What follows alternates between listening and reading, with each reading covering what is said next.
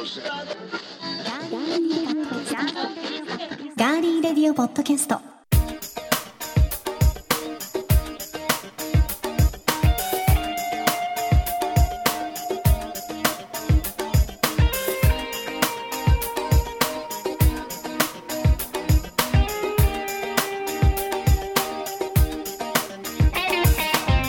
皆さんこんにちは。12月21日火曜日。今年も残り少なくなってきましたがいかがお過ごしでしょうか？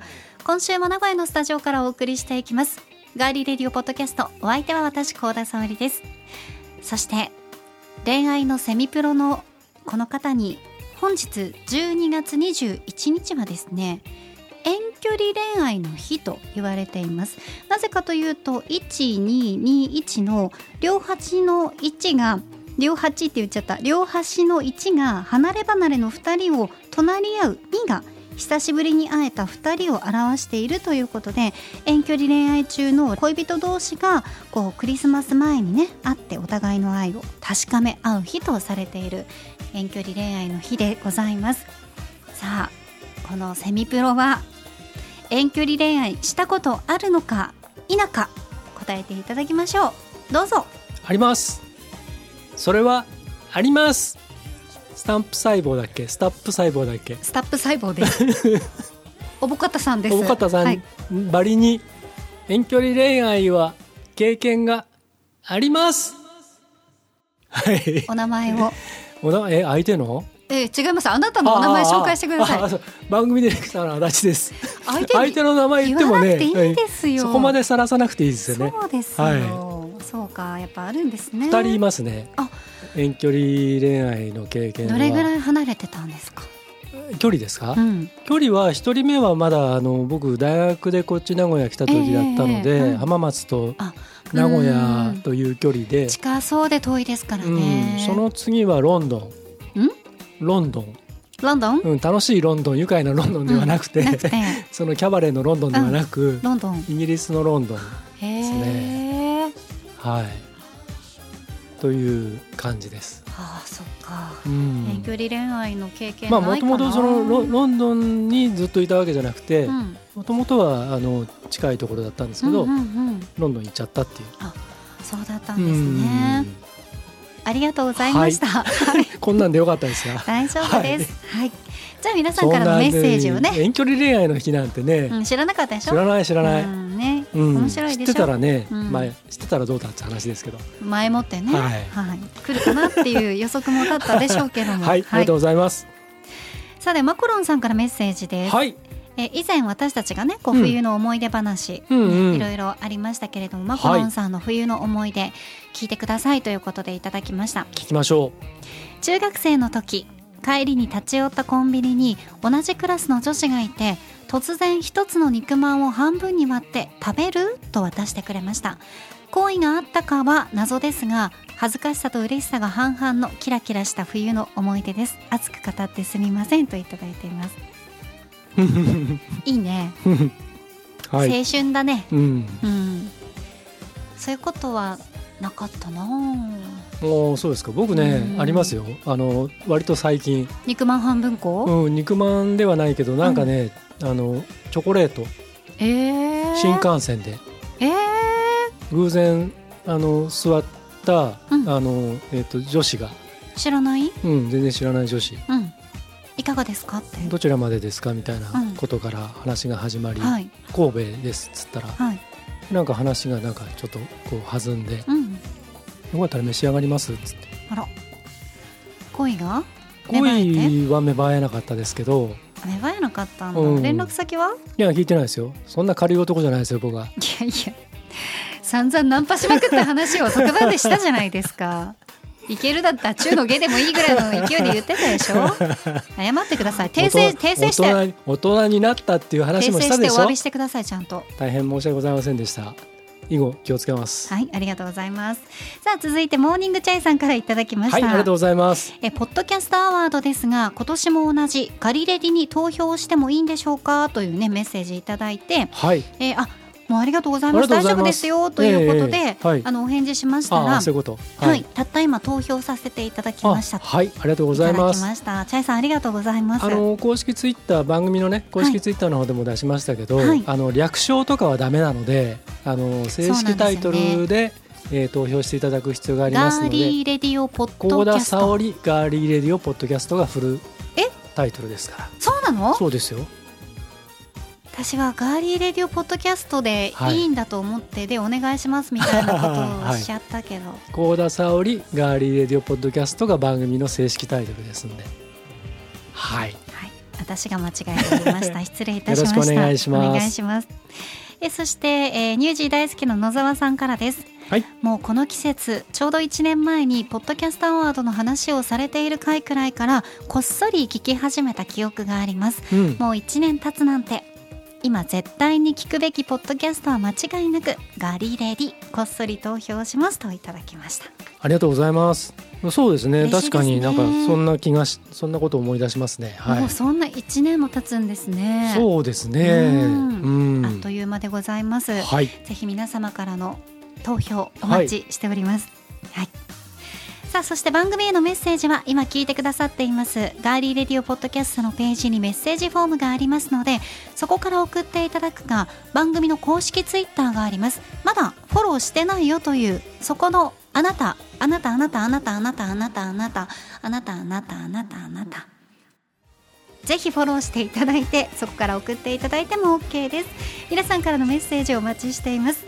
では今回も最後までお付き合いよろしくお願いします。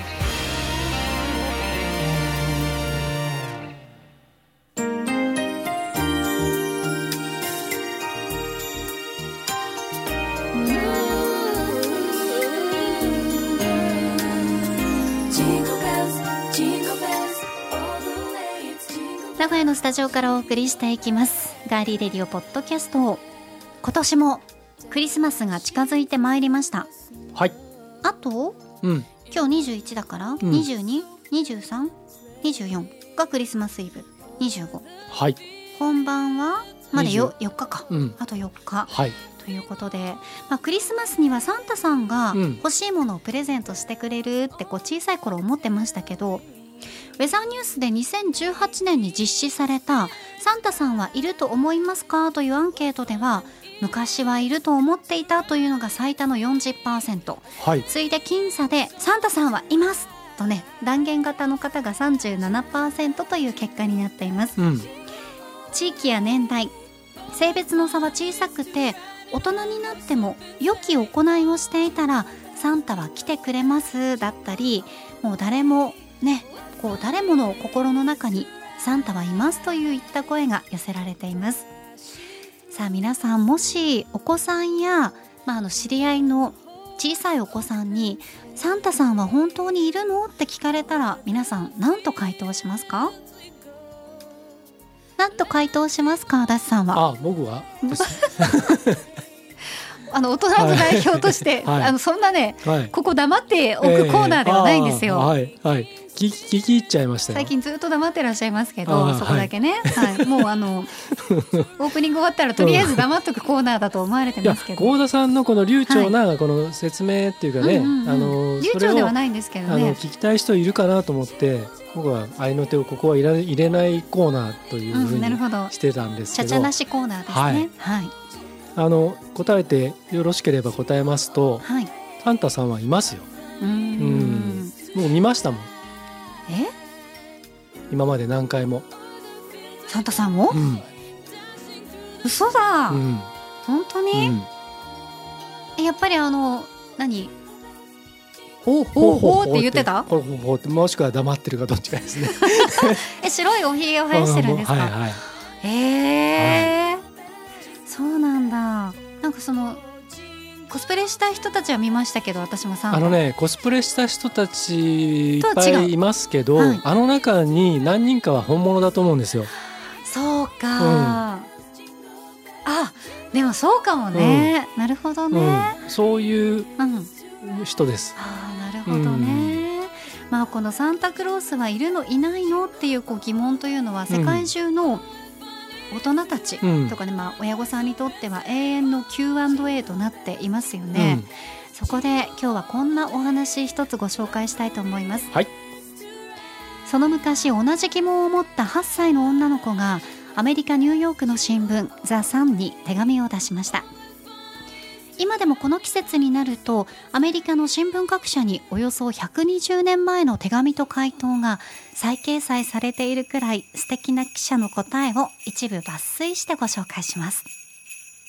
ではその手紙です。こんにちは。新聞社の人。私は8歳の女の子です。友達がサンタクロースはいないというのです。パパがわからなかったらザ・サンに聞いたらというので本当のことを教えてください。サンタクロースはいるのですか？バージニア・オハロンより。さあ、それに対する記者の答えは？バージニアそれは友達の方が間違っているよ。きっと何でも疑いたがる年頃で見たことがないものは信じられないんだ。自分のわかることだけが全部だと思っているんだね。回答したのはザ・サンの新聞記者です。子供にもわかる簡単な言葉を使ってサンタさんがいることを証明しようとします。サンタクロースがいないということは子供の素直な心も物事を楽しむ心も人を好きになる心もみんなないことになる。見たり聞いたり触ったりすることでしか楽しめなくなるし世界をいつも温かくしてくれる子供たちの眩しい輝きも消えてなくなってしまうだろう。と女の子の感情に訴えかけます。続けてサンタクロースは人の目には見えない。けれどもそれでサンタクロースがいないことにもならない。本当に大切なものは子供にも大人にも誰の目にも見えないものなんだ。妖精が原っぱで遊んでいるところを見た人がいるかな。そういないよね。でもそれでいないと決まったわけじゃないよね。そして最後にサンタさんはいると断言します。バージニアこれは本当のことなんだよ。サンタクロースはいない？いや今もこれからもずっといる。バージニア何千年何十万年経ってもサンタクロースはいつまでも子供たちの心をワクワクさせてくれると思うよ。この手紙を書いたバージニアは後に47年間教鞭を取りました。子供たちに本当に大切なものは目に見えないものだということを教えたんでしょうね。ね本当に素晴らしいお話だなと思いますけど、はい、まああの風とか気温とかもね、うん、目には見えないけど感じることはできますよね。うん、だから足立さんがさっきサンタクロース見たことあるよって言ったけどもしかするとこの目で見える人もいれば、うん、五感をねこう研ぎ澄ませればサンタクロースの存在を感じられる人もいるかもしれませんね。うん、うんあのよくアメリカの映画なんかであの出てくるクリスマスシーズンの映画だと、はい、あの百貨店とかのねおもちゃ売り場のところにそれこそコスプレをしたサンタクロースが座っていて、うん、でそこにその親子連れがいてで、えー、子供はそのサンタさんのその膝のところにちょっとこう抱っこしてもらったりとかしてでそのクリスマスに何が欲しいってっていうのをサンタに言うんですよ。はいはい、耳元で言う場合もあればそのなんか会話をして言う子もいるんですけどで親はそれをその聞いてであ何をあげればいいっていうのを知るっていう。でそういうあのイベントがいいですねそれね、うん、あのよく映画で出てくるんですよね。なんかほら日本あ日本だとっていうか、うん、お手紙をね書いて、これが欲しいですって書いときなさいよとかね、まあ、それそれの、まあ、リアル版というかね、それがあの、まあ、あの習慣というかイベントとして結構昔から昔っていうかねあってもう実際あのあのちょっといつもマンハッタンの話しますけどニューヨークに行った時にあのメイシーズっていう百貨店にクリスマスシーズン行くと、はい、そういうイベント毎週のようにやっていてであいいなと思って。であのこのねあのうちの事務所の近くにちょっと大きい書店があるんですけどそこのね絵本コーナーのところで、えーと、今はちょっとやってないと思うんですけどかつてね同じイベントやってたんですよ。えー、もう、えーと、20年近く前ですかね。はい、で、えーとその外国人の割とちょっと太っちょなおじさんがサンタクロースになってで、えーと、そこで子供たち抱っこしてなんかそのちょっと会話をするみたいな。なんかそれがすごく素敵でね、うん、うん、あのだからああいうのを経験してるかしてないかでその価値観ってやっぱ全然変わると思うんですよね。うん、変わると思いますよ。やっぱりその経験でね、うん、もう本当に、うん。0か百かっていうぐらい違っちゃうんだと思う。うん、そう。だからね、うん、そのサンタがいるかどうかっていうことが重要というよりもだからそういうなんだろう想像力だったりとか、うん、その物語性だったりとか例えばそのクリスマスが近づいてきた時にトイザらスみたいなところに行ってクリスマスプレゼント何するの？選びなさい、はい、買ってあげるからみたいなことで終わっちゃってでもクリスマス関係なしに買ったその日にもう封を開けちゃって遊び始めるとか、テレビにつないでゲームやり始めるとかそういう夢のないことをまあそれがねいいか悪いかはちょっとこの際置いときますけどあのねそういうことだと思うんですよね。ねでもこの「ザ・サンにもたくさんの新聞記者の方が当時もねからい。らっしゃったでしょうから、まあお父さんに言われてお手紙を出したバージニアはね、うん、とってもこれはもうかけがえのない経験をして、うん、またこの新聞記者の方がとても素晴らしい方で、うん、心を豊かにするような、こういった何百年も語り継がれるようなお返事をしたっていうのが、うん、まあ私たちもね喋り手の端くれとして、うん、こういうお話は語り続けていきたいなって、この時期になると思いますね。そうですね。だからバージニアは47年間も教鞭をとってねね。子どもたちにそういったことをして示していったわけですからね。よくその足立さんも言うその目に見えるものだけが全てではない、うん、その目に見えているものを現実として捉えすぎるとそこにとらわれてしまって、うん、本来の自分のあるべき姿とか、うん、どうしていきたいかっていうようなことが、あの分からなくなっちゃうよとか人が悩んでる時にねそういうことをね、はい、偉そうに言ってくれますけど。偉そうにね、上からね、でも結構ありがたく聞いてるんですよ。新聞記者ではないでグルメ、うん、グルメライターではあますけど、ね、一応新聞社のはい、知ってますよ、うん、ちゃんと厳しい編集と校閲を得て、はい、出版されている大事です大事ですからね、はい、校閲はね。はいということで 皆さんは、まあ、サンタクロースいるのいないのって言われた時にどんなお返事されるでしょうか？さあではここで一曲お送りします。ジャクソン5のクリスマスソングをカナダのシンガーナタリー・ブラウンのカバーでお聴きください。ギブラブオンクリスマスデイ。People making lists, buying special gifts,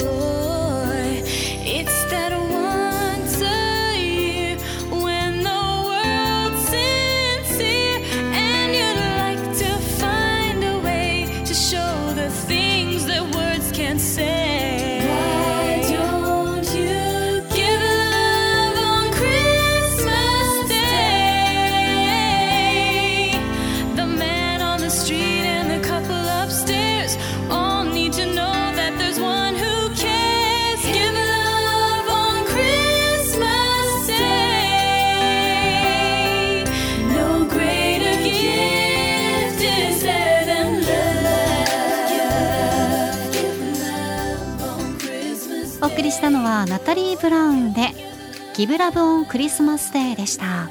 はい。ちょっと前にねあの紹介したナタリー・ブラウン、はい、えっ、ー、と2000、えー、あれ何年だったかな。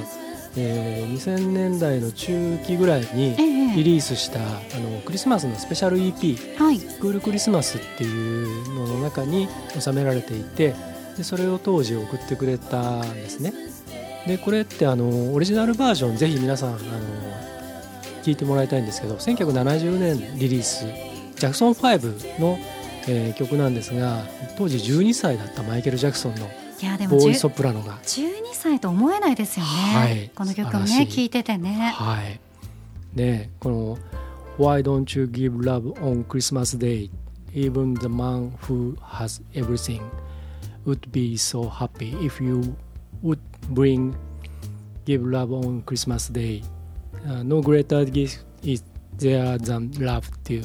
このあのクリスマスに愛を送ったらどうっていう歌詞なんですけれども、ね、はい。うん、あの全てのものを持ってる人だってあの君が愛を送るよって言われたらきっと嬉しいと思うよって、うん、でも子供がちょっと大人びた感じの歌詞がちょっと可愛いじゃないですか、はい、可愛いですね、うん、愛ってどうやって送ればいいの？それはちょっとこの時間帯には言いません。なんでそう下世話の方に持ってくるんだ。本当ですよ。私はその純粋な気持ちで聞いたのに。そうか。わかりました。ねえ。何が分かったのか本当に。まあでもね、はい、愛より素敵な贈り物なんてない、うん、っていうことですね。そうです、はい、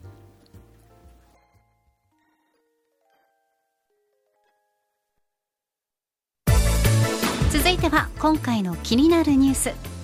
私高田が今気になっているニュースをご紹介します。それではクリスマスのニュースセンターから幸田さんよろしくお願いします。はいお伝えします。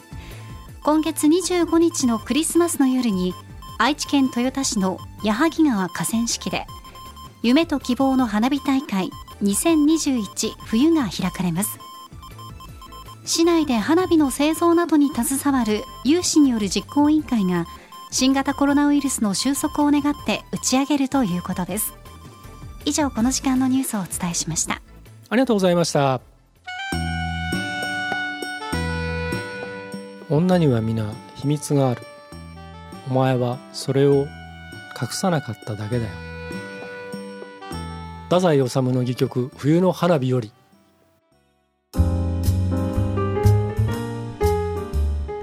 ということでございまして。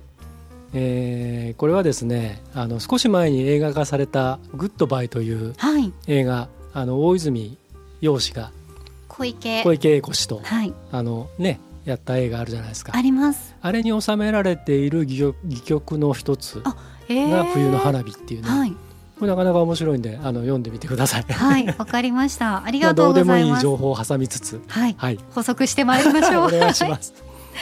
さて医療従事者への感謝を込めて、まあ、今回ね打ち上げを、うん、されるということですが、はい、それ以外にも長く続く感染症の影響で疲弊した市民の心にも活力を湧き上がらせたいと企画されました。うん三河地方の伝統の手筒花火も披露されますし地域の伝統文化の継承発展にも貢献したい考えだそうで2号から4号玉をおよそ600発手筒花火およそ30本が用意されるそうです。今現在公式で明かされている時間なんですが打ち上げられる時間は25日の午後7時から30分間の予定だということです、うん、まあ、あのこの時期最近ちょいちょいちゃんとあのこの時間に打ち上げますよっていう発表もされるようになってきましたけどね、はい、この時期にトヨタで冬花火が上がるって私知らなかったんですけどこれね、本当まあこういった趣旨があるので「夢と希望の花火大会2021冬」というタイトルがついてるんだと思いますが、はいうん、トヨタでも毎年こうお仕事をされている和田さんはいかがですか、うんいやあの毎年してたんですけど、うん、あのことごとく台風で、えー、夏のイベントだったんですけどね、はい、で市民踊りと、えー、翌日の花火大会と、うんうんうん、で僕が関わってからあの実はもう毎年台風直撃されて。雨音とこではないですけどね。はい、多分あのもっとあのすごいやつが スタッフの中にいたと思うんですけど、台風を呼ぶ人っていますもんね。うん、もう本当にね残念ながらあの毎年豊田市役所に通って、うん、散々準備をして、はい、本番経験してないんですよその花火大会。ああそうだったんですね。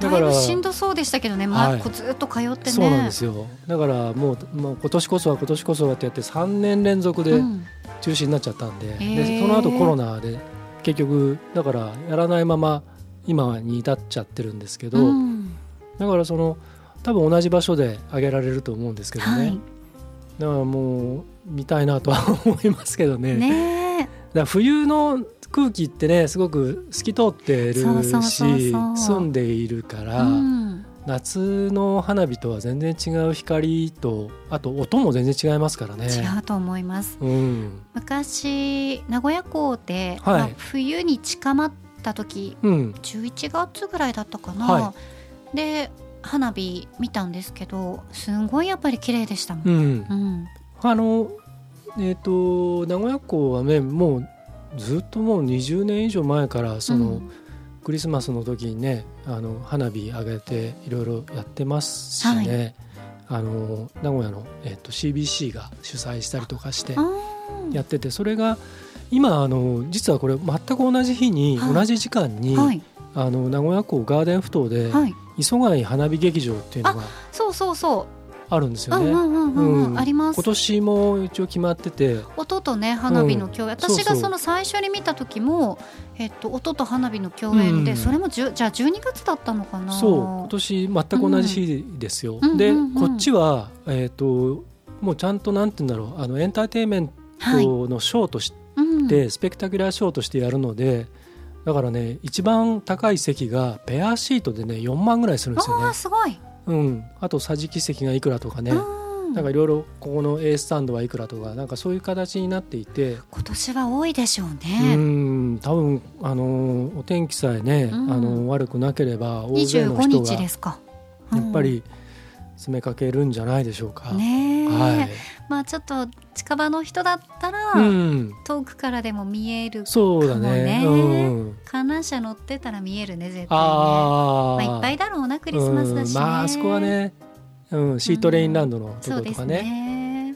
うん、ね。友達んとこのベランダからめちゃくちゃよく見えるところがあって、うん、でその彼はあの、えー、もう実は今年の春に、えー、国に帰ってしまったので海外のお友達。いやあの日本人なんですけど。国ってそっちのあれですね。能登、えー、半島が実家でそっちにもう帰るっつって、えー、うん、あの帰って。だからあのそこのベランダに見に行くことはもうできないんですけど、うん、不可能ですね。忍ぶ込むのもちょっとね。誰かが住んでるでしょうからね。また新しい方が、はい、はい、ということでもしあのトヨタの方でも、えー、そのね名古屋港の方でも参加される方ね、はい、ぜひ、うん、まあ、今年最後の花火ということで、はい、いろんな気持ちをね、うん、込めてまあ実演されるでしょうし、うん、ね見る方もいろんな気持ちがそうですね。ね込まれでしょうね。まあ、そのなんだろうこっちのあのトヨタの方はね何が素敵ってあの有志団体の主催なんですよね、うん、本当にそうなんですよね。有志による実行委員会ですからね。そうそうそうそう。でさらにその、えーと、三河の伝統のね、はい、その手筒花火。も参加されるっていうことで、うん、あれはいろんなその願いを込めたものですしね、はい、うん、神事ですからねあれ、うん、素晴らしいと思いますね。はい。今週の気になるニュースクリスマスの夜豊田市で冬の花火大会開催についてご紹介しました。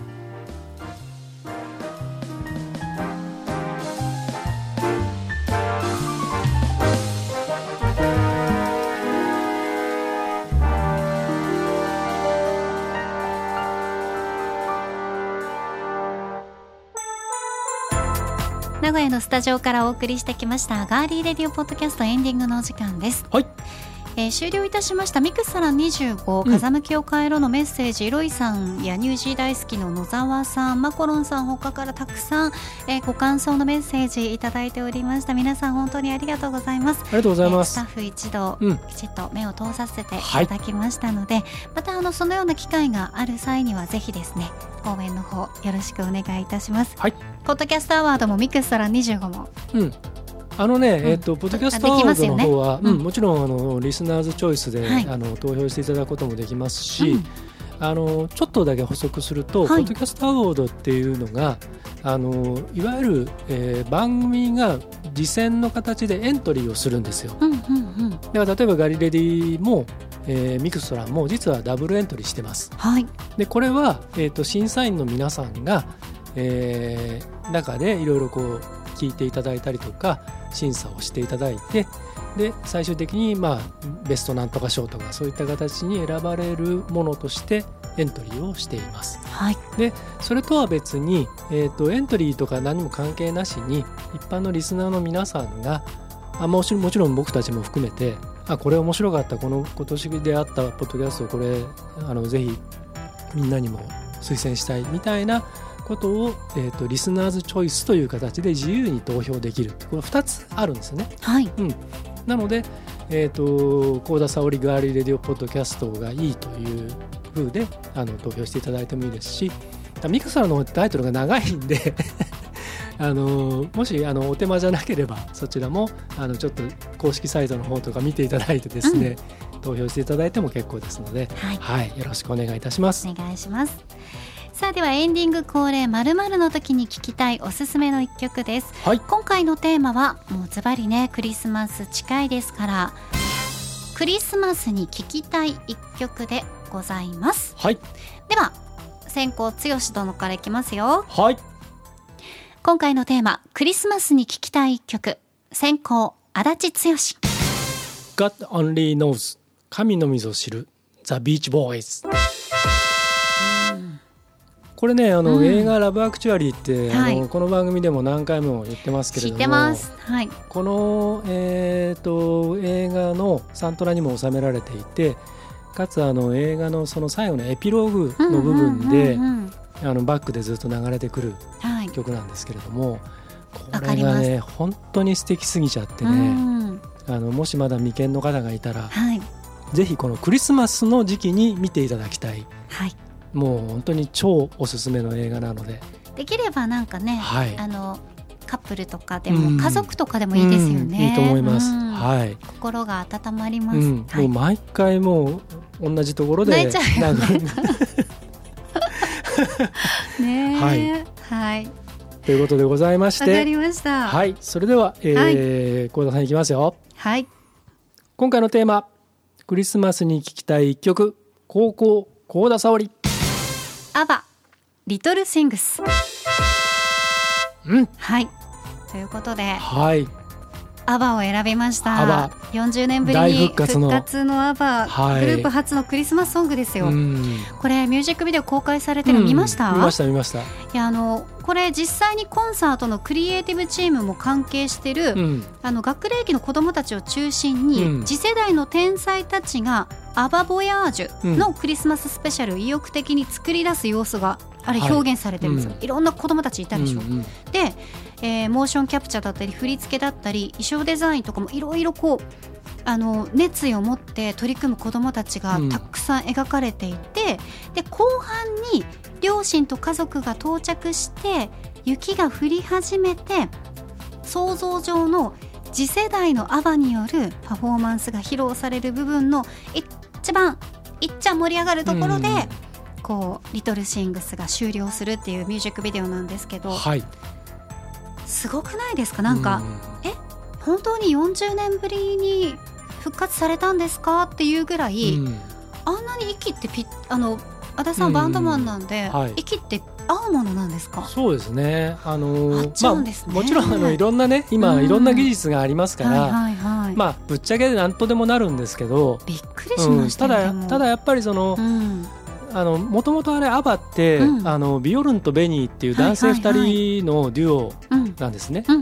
で B と B、はいはいはい、でアグネッサとアンニ・フリッターという女性がで結婚それぞれして夫婦になって、うん、で ABBA になるんですけれども、うん、だからそういうその彼ら彼女たちのその人生もあそこに全てあるので、うん、やっぱりそのそんじょそこらのただね集まってあの久々えーっていうバンドとかとは違いますよね。うんねだからそのあいろんなまあその何あのいい時もあれば離れていくこともあったり結局解散してたわけですけどね、はい、でもやっぱり年を経てこうなんだろうそれぞれの人生もまた集まってまあそのなんて言うんだろうなまた違う形での本当の結びつきっていうかねそういったことじゃないかなと思うんですけどね。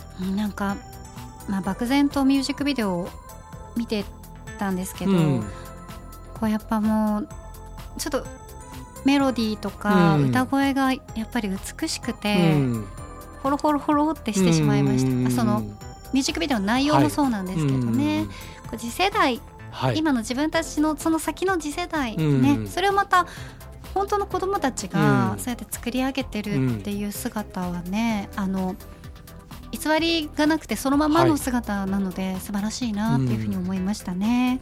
はい、ぜひこの2曲は、えー、Spotify のガーリーレディオポッドキャスト、レコメンドの2で、そうですね、はい。はい、ワンには入ってないですから。ないじゃんっていう人いますけど、うん、ワンには入ってないんですよ。あのー、そう、うん、あのー、ガリレディレコメンドでちょっと、はい、あのー、思い出したんですけど、えええーと、先週やったあのミュージックプラストークの、はい、えーと、僕と幸田さんが選曲した6曲。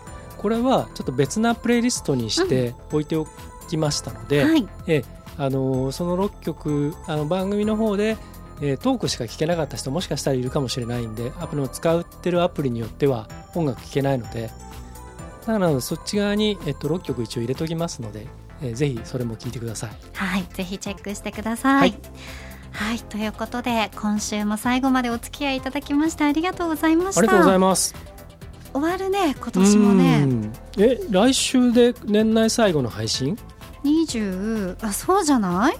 今ちょっと待って、ね、カレンダーを見るから、うん、今日だって21日でしょ？ちょっと黙ってカレンダーを見るんです、はい、えっ、ー、とですね、うん、あはいっていうのやめてもらっていいですか、はい、それ私の機嫌の悪い時のあのですよね。口癖なんで、はい、話を聞いてない時のあはいなんで。12月21日、うん、今日ね、はい、28日で終わりですよ。ですよね。その次はもう1月4日。あらあらまあ奥さん、ね、早いわね本当に。嫌になっちゃうもう。本当に、バカじゃないの？本当にもう嫌だわ もう本当に。この年末。もう心もね体も疲れちゃうじゃないの。もうそろそろ終わりにしてもいいかしらね、はい、来週あれですよ。あの前回告知したプレゼント。の当選者発表、はい、あのゆるプレの。ゆるプレの当選者発表です何が当たるかわからないのに、応募していただいた皆さん、ありがとうございます。あなた方のために本当にありがとうございます。昨日で締め切っちゃったので、もう今から応募しようっていう、あのそんな虫のいいやつにはあげませんよ。そうですね。もうちょっと、ちゃんと毎週聞かないと。そうですね。毎週聞けばこそのいいことですからね。あとはツイッターをチェックしてくださっているというのも大事ですね。そうです。そこ大事ですね。はい。はい。では当選発表、い。よいよ来週ですね。来週です、はい、楽しみにお待ちください、はい、来週はまた、えー、いろいろ振り返ってね、うん、はい、いきたいと思いますので。2021年を振り返る、うん、そうですね、うん、はい、いろいろありました、うん、今週は結構ね何もなかったよね。うん。何もなかった。あでもそうね。私たちの中では、うん、先週先週先週今週まあ、うん、いろいろと、はい、まだちょっと発表、発表できないんですけど。あそう。もう皆さんね年明けにね、ちょっとね大きな発表がありますんで楽しみに、うん、大きな発表ですよ。そうですね、また私としてはちょっとなんか、恥ずかしいというかいやいやいや。照れくさいというか、いいのかなっていう感じでもありますけど。いいんです。ね、はい、あるんです。あるんですね、はい、発表を、はい、お待ちいただきたいと思います。はい、はいガーリーレディオポッドキャストここまでのお相手は？ディレクターの足立でした。そして私高田沙織でした。寒い日が続いていますので皆さん風邪ひかないようにどうぞご自愛ください。来週もお楽しみに。ハッピーメリークリスマスメリークリスマスほうほうほうほうほう